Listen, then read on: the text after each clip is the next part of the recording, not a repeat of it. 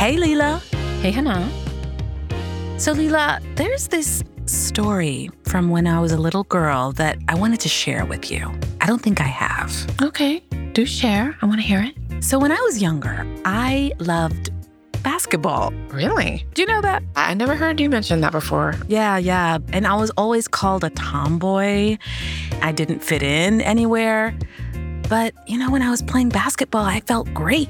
I didn't have a lot of friends, but then I got this new next door neighbor, and we would play one on one all the time.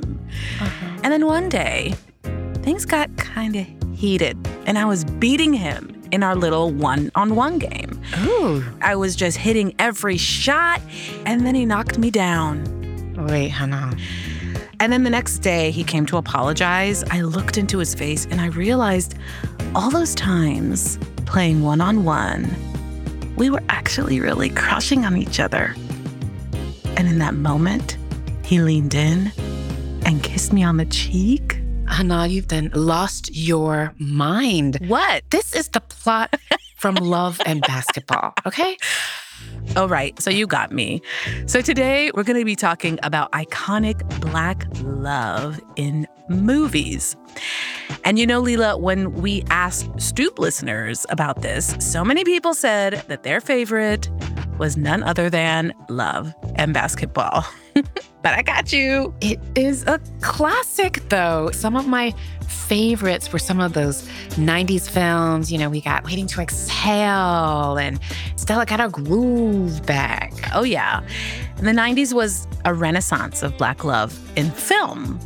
But I was wondering do we think that just because that was our coming of age? right? Like we grew up during that time. We were teenagers. So are we just ultra nostalgic or was something else actually happening? Like, was there some other secret sauce in those movies that made them so impactful? And so I started digging into the evolution of Black love on the big screen. And turns out the 90s was really the first time we were seeing something that had never been seen before. It was a moment. Hmm. So, are you ready? Oh, I am. Let me get cozy. Let me get my snacks, my fan, because it's going to be hot in here. Ooh. All right, lights, camera, action. We're stooping about black love in the movies.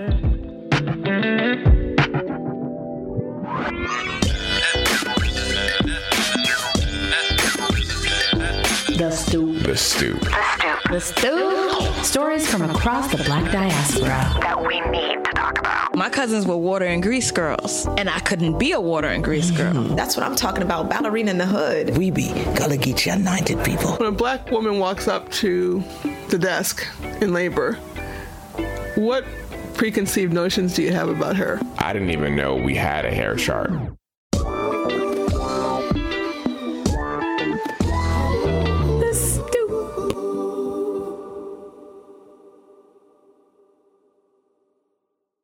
Hello, hello, Malcolm Gladwell here. This season on Revisionist History, we're looking at the dreaded phrase that no one in Hollywood wants to hear. One that describes the purgatory where once promising scripts go to die. Development hell. I called up everyone I knew in Hollywood and asked them to pitch me a project that broke their heart because it never got made. These stories were so good, and you can hear some of them on Revisionist History. Listen on the iHeartRadio app Apple Podcasts, or wherever you listen to podcasts. This episode is brought to you by Progressive. Most of you aren't just listening right now. You're driving, cleaning, and even exercising.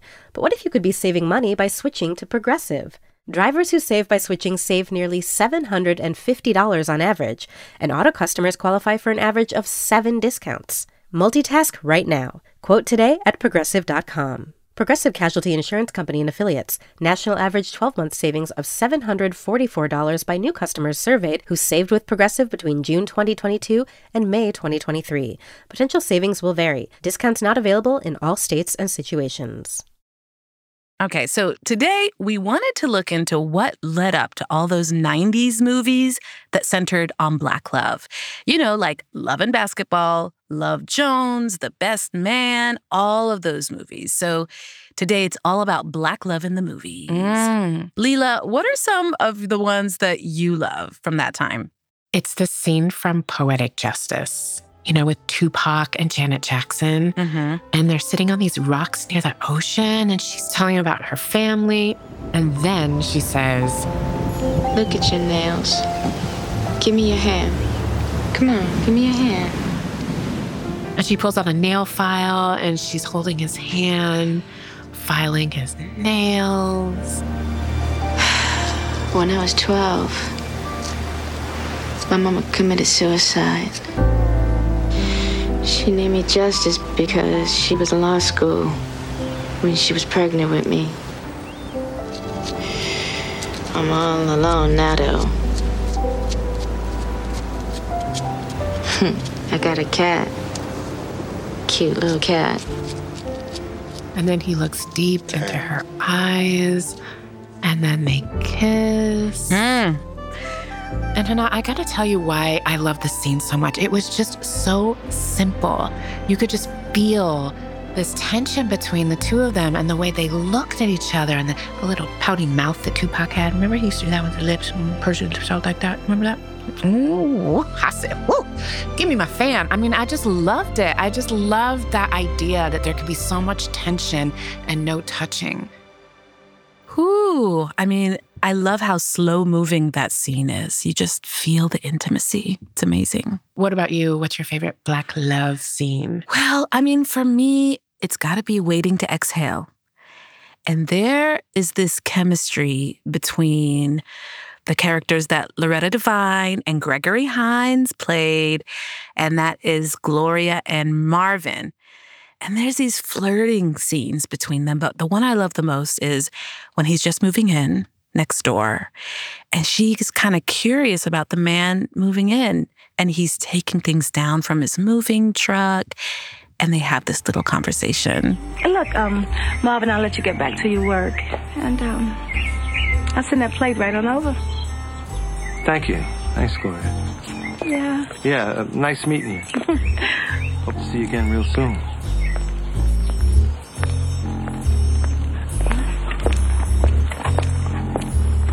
Oh, God, I hope he's not watching me walk away. All right. he's watching. I just loved that scene because, you know, that feeling of that very first moment of attraction, right? You could feel like that very first time the person just takes your breath away. She was like, and there are so many incredible Black love scenes. We knew a lot of people would definitely have something to say about this. So we asked our producer, Natalie, to go see what the streets were saying about their favorite moments of Black love in film. I think the scene that comes to mind most is probably the scene in Love and Basketball. this might be a little weird, but I actually think of uh, Boomerang and Coming to America. when they like fight for the love at the end and they play their little game and they win. It's so corny, but I feel like that was the first time I ever saw like a love movie, like a black love movie. One of the first ones is Love Jones. Love Jones? Love Jones, She's Gotta Have It, Poetic Justice, and Queen and Slim. Poetic Justice expresses love and the rediscovery of love amidst and after tragedy. It makes me really happy because it's really corny when I think about it now, but love is sometimes really corny. Like you have those moments where you find yourself fighting for love or you just do something really corny to win your love back. And plus, I still really love that film. His parents were making him marry someone that he wasn't in love with. They didn't like her because she was from Queens. She was from New York. She wasn't, you know, from Africa. But in the very end, they um, wanted to make him happy and they surprised him by allowing them to get married. Black love. Um, it's truly, um, it's a journey. It's beautiful and it's worth, it's worth it. It's like worth exploring. It's worth the hard work once you find it. And I think we need more of it. I wish we saw more imagery of black love in like music and movies. And I'm I'm speaking beyond romantic love. I'm speaking like sibling love. I'm speaking family love, friendship love, um, and just neighborly love.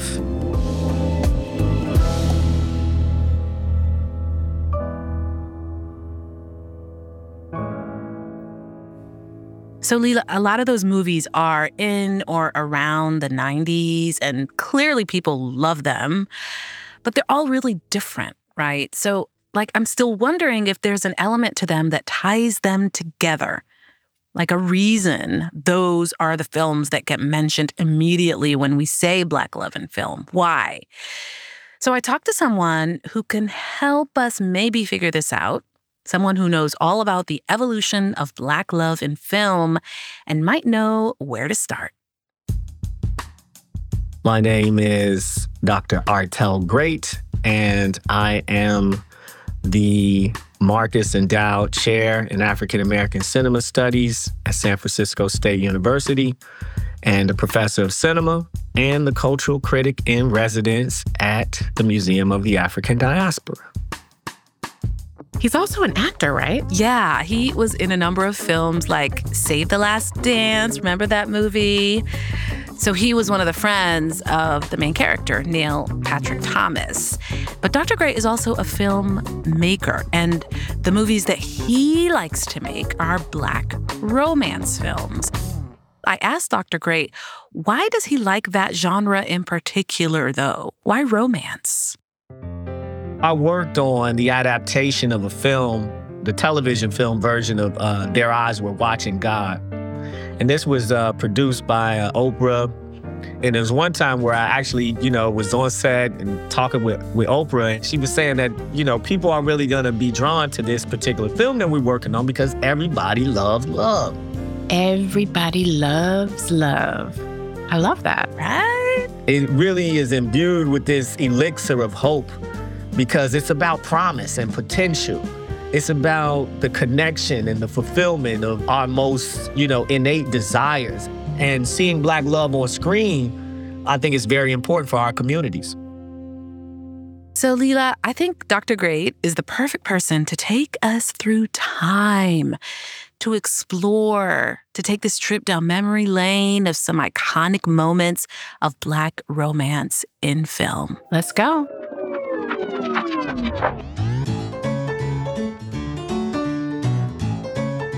We're going to start our journey way back in the 1800s.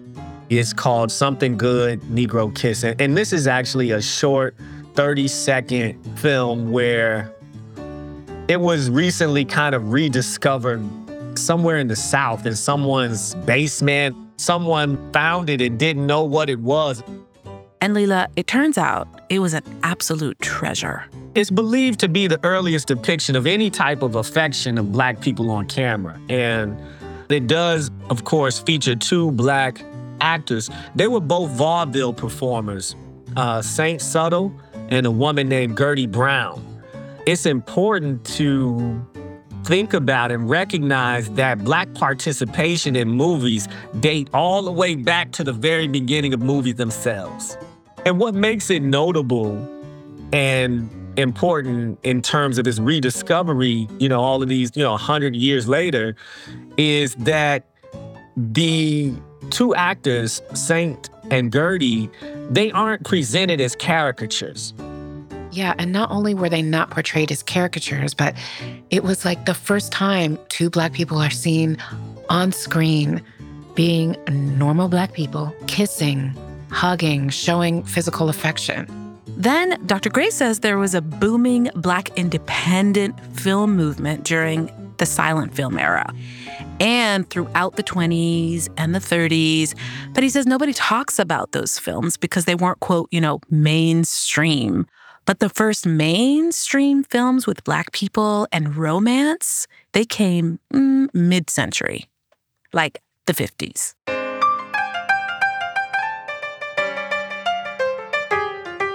A lot was shifting around that time. It was the end of World War II, the civil rights movement was starting.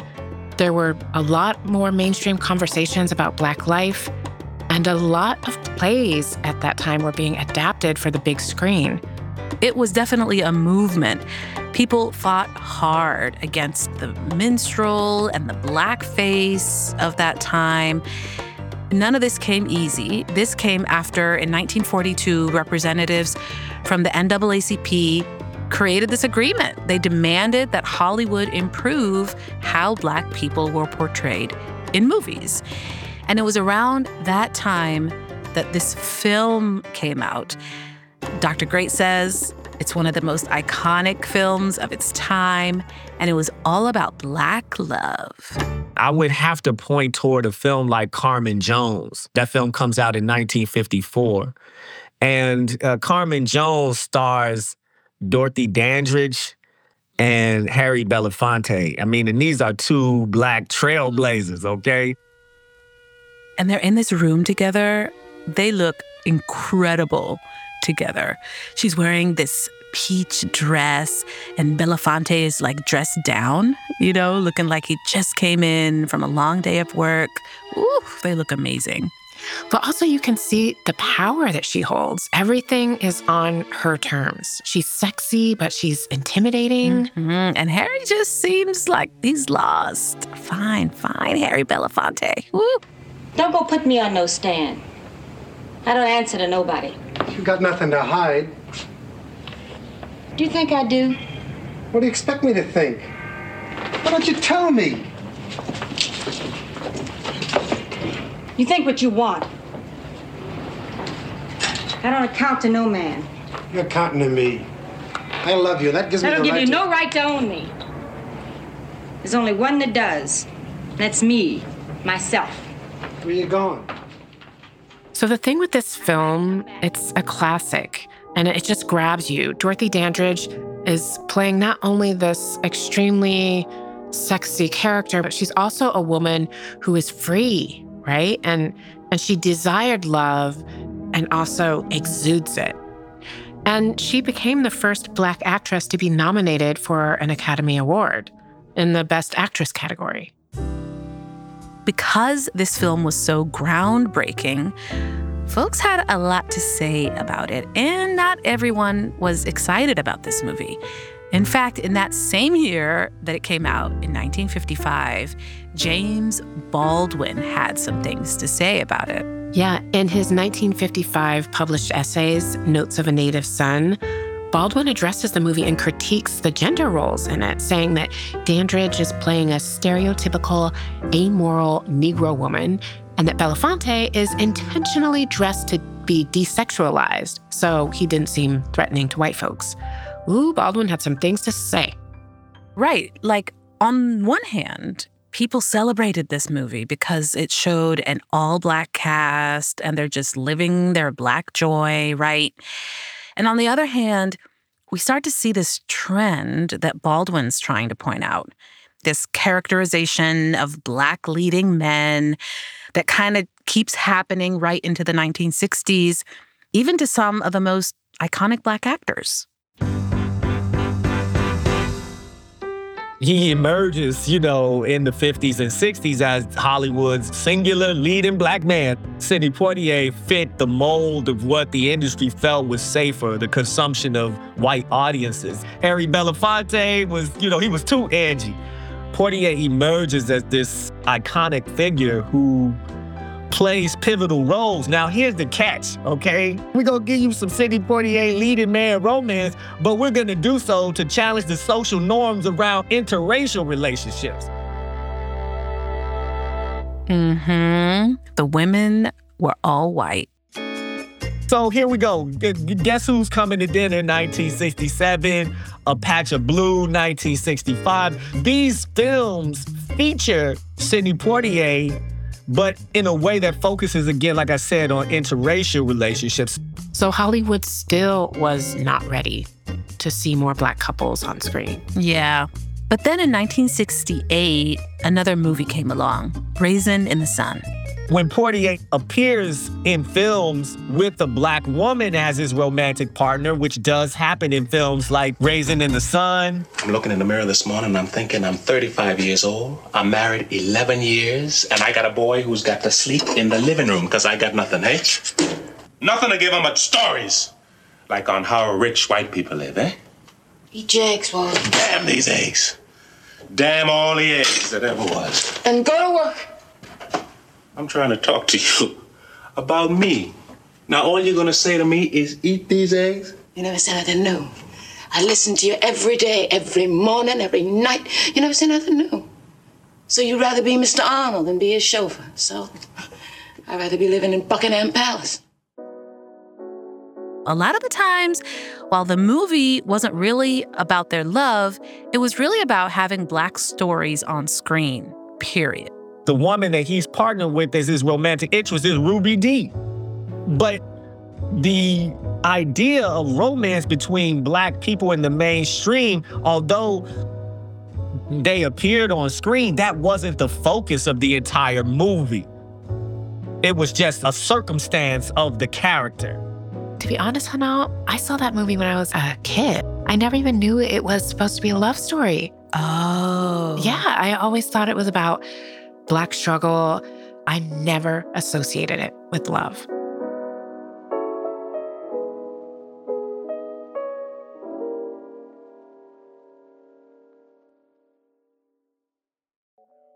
Hey, it's Hannah from The Stoop. Now, if you've been listening to The Stoop, you know that we care about Black representation in media. That's why we're excited to tell you about NPR's new collection, Black Stories, Black Truths. Black Stories, Black Truths is a celebration of blackness from NPR. Each of NPR's black voices are as distinct, varied, and nuanced as the black experience itself. In Black Stories, Black Truths, you'll hear stories of joy, resilience, empowerment, and creating world shifting things out of struggle. Every episode is a living account about what it means to be black today, told from a unique black perspective. From Bobby Shmurda to The Wire, Michelle Obama to reparations, there's no limit to the range of black stories, black truths. Hear a feed of episodes from across NPR's podcasts that center black voices. It's NPR Noir. So make sure to listen to Black Stories, Black Truths from NPR wherever you get your podcasts.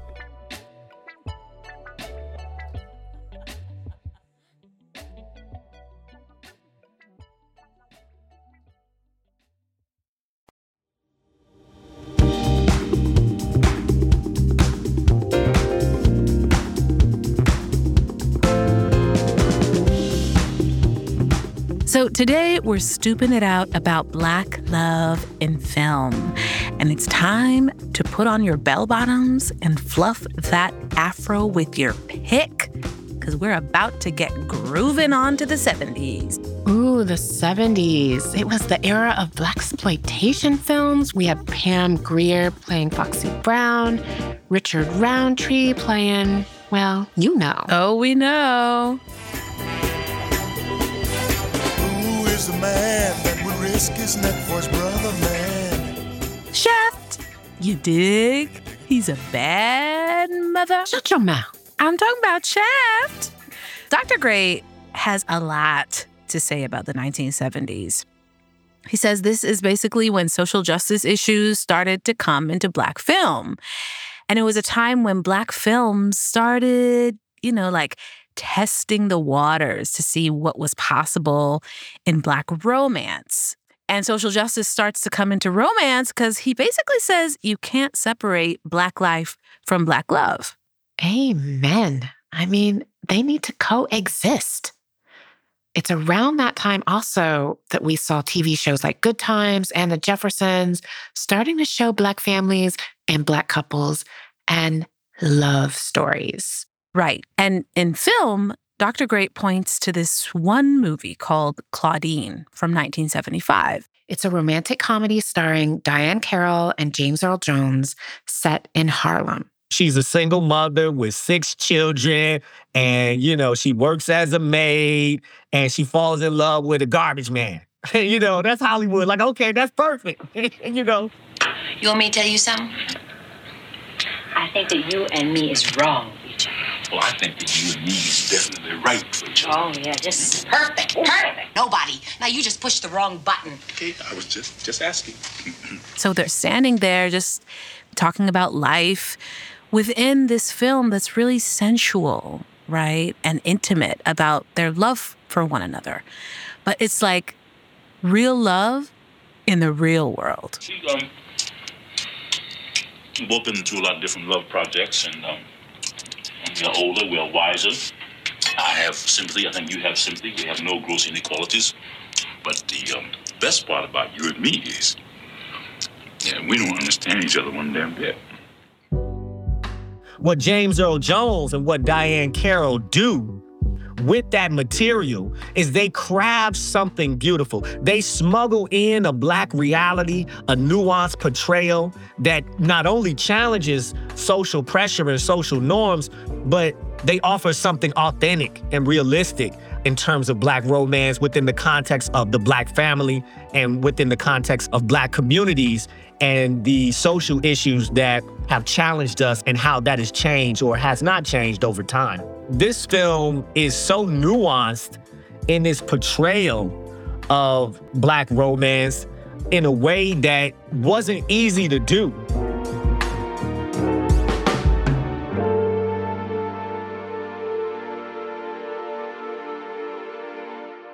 I mean, all I got to say is when I heard that scene, it reminded me of conversations I heard my elders having in their kitchens, the ones I wasn't supposed to be hearing. And I got to say, I did not make the connection that those were love conversations. It sounded very intense. It wasn't that sweet, soft love that I wanted to see in a movie. I mean, that would be lovely, what you just said, but we do not live in a perfect world and there's no perfect love and we can't be idealistic all the time. Life is real. The life goes with the love. Black life, black love. There's struggle, it's going to be in there. I'm sorry, Leela. I'm so sorry.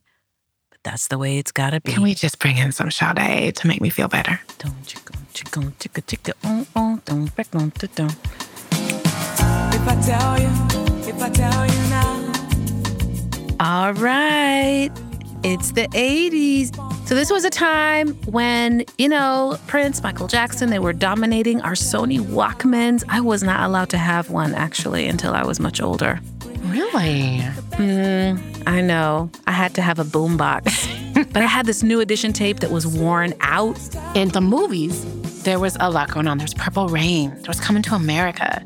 And Spike Lee was doing the right thing. And it was the time for all these black stories to be having their moment. Right. And the color purple.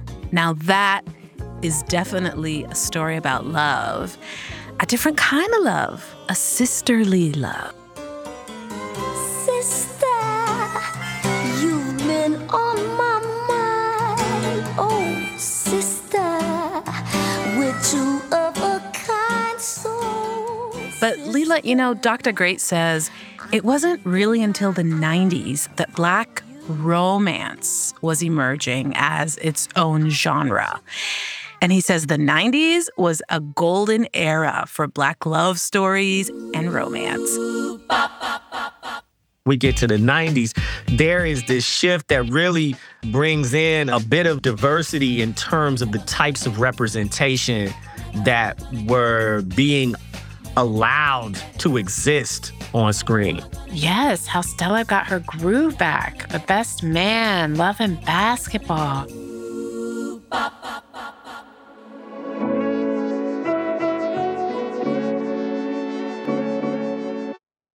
Leela, I was also curious about this thing. It seemed that Black love films have these booms and busts.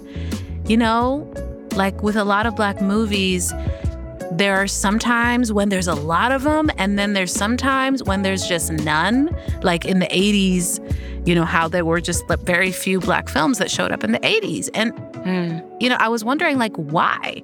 So I asked Dr. Great to break down some history for us.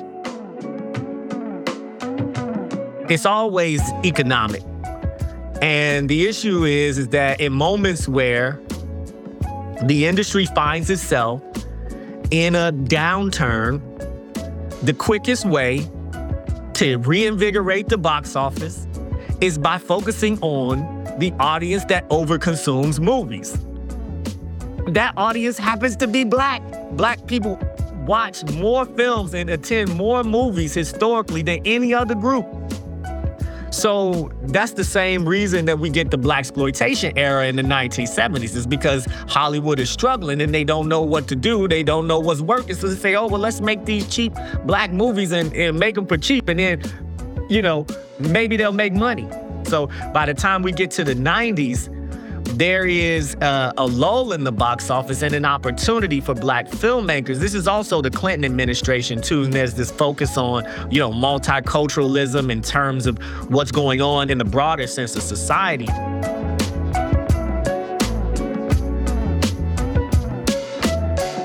But by the time we get to the 90s, man, we're able to see movies like Mo Better Blues. That one was with Denzel, right? Mm-hmm. I was wondering when Denzel was going to make his appearance today. Right? You know, Denzel had to be mentioned in an episode about love in black movies. And Mo Better Blues was all about love. It was sexy. He played this cool jazz trumpeter.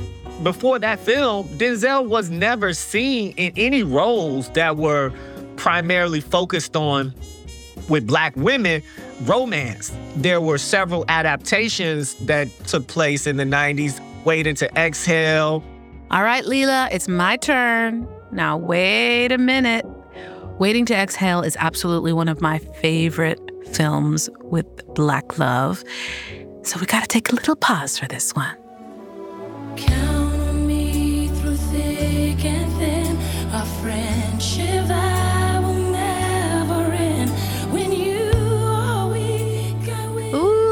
I loved this song. This movie was everything. And it was a story about friendship, this sisterhood, this bond that these four black women had. And they supported each other through all these ups and downs in their love lives. And the soundtrack, I mean, I listened to that CD without skipping a single song. Loved it. That movie was like a movement, wasn't it? Like that, that movie was a movement for black women. It was like boom. And but what's so fascinating, it had all of these different black actresses that were able to shine in that film that I, I really loved that. It wasn't just one, we had a plethora of different black actresses who were really shining in that film.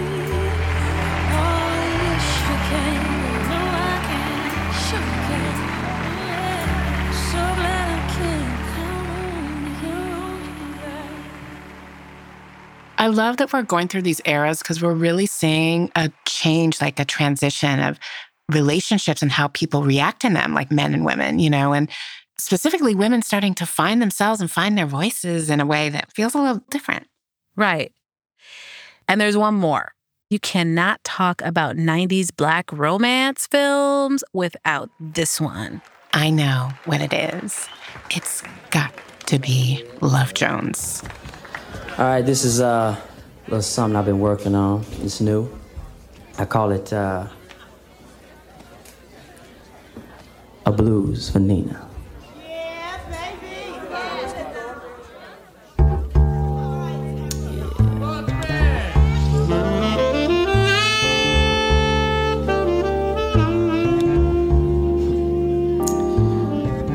Say, baby, can I be your slave?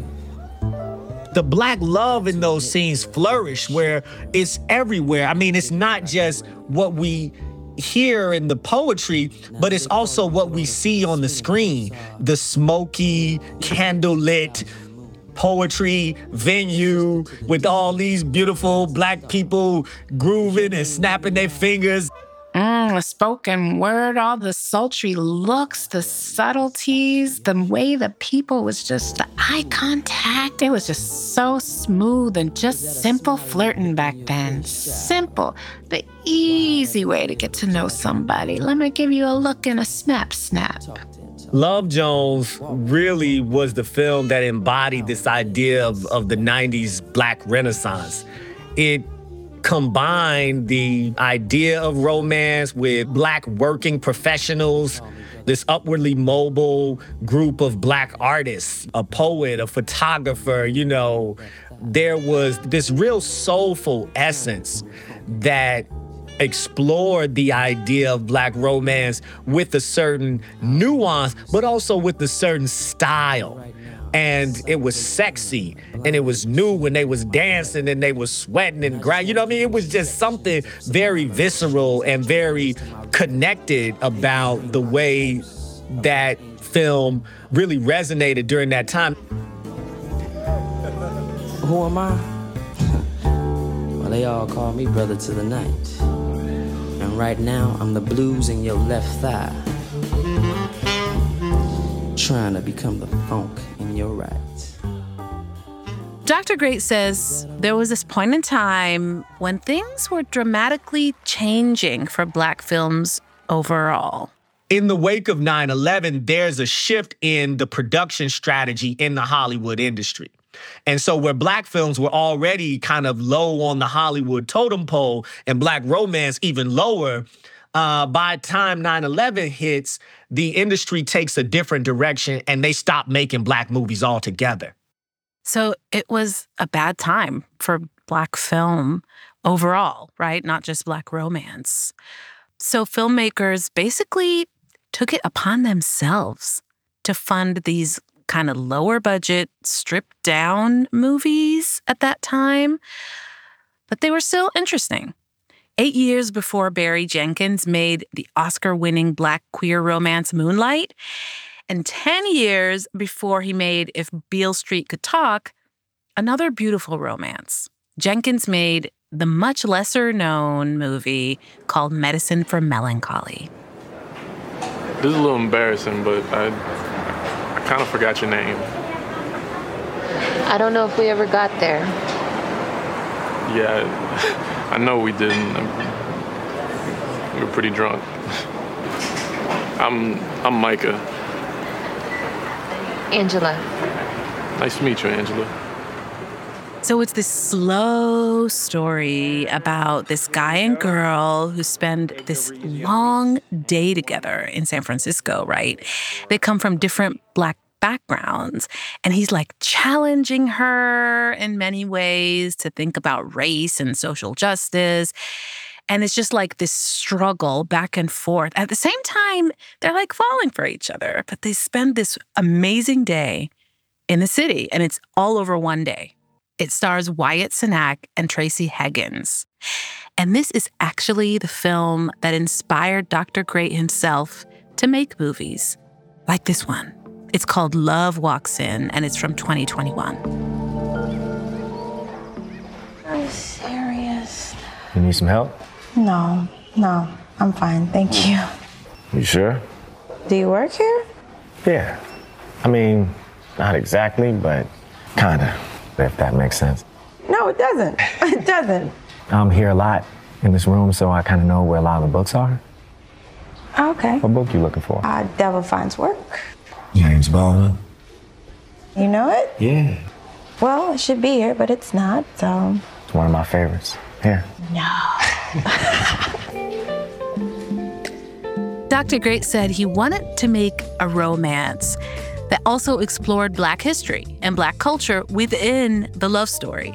Like he wanted the flirtation to happen around a very Black thing, like Baldwin. You know, what better way to meet somebody? Because it's like when you're meeting and connecting around ideas of the mind. Because I think the success of a romance or the success of a scene like that really hinges on the chemistry and the connection between the characters. And so, what I was hoping to do in that library sequence was to really draw people in to an authentic moment and allow them to feel a palpable connection.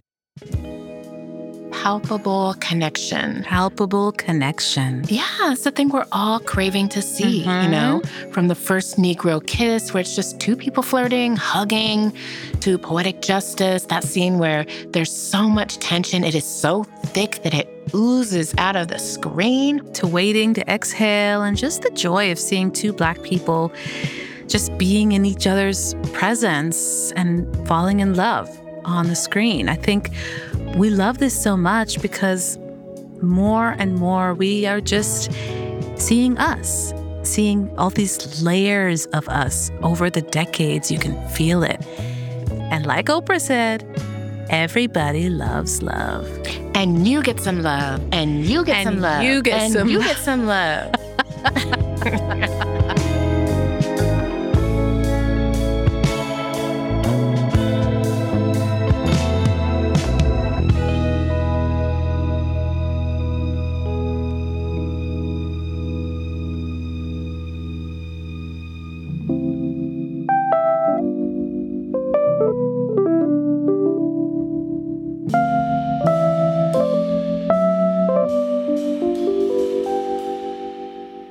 And that's The Stoop.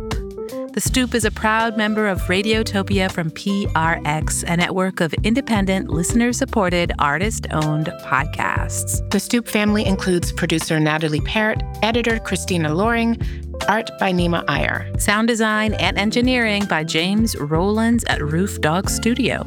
Special thanks to the NPR Story Lab. We always want to hear your thoughts about the show, so connect with us on social media at The Stoop Podcast. And your feedback really helps move the show forward. So if you happen to listen to us on Apple Podcasts, rate the show, leave us a review, show us some love. We really appreciate it.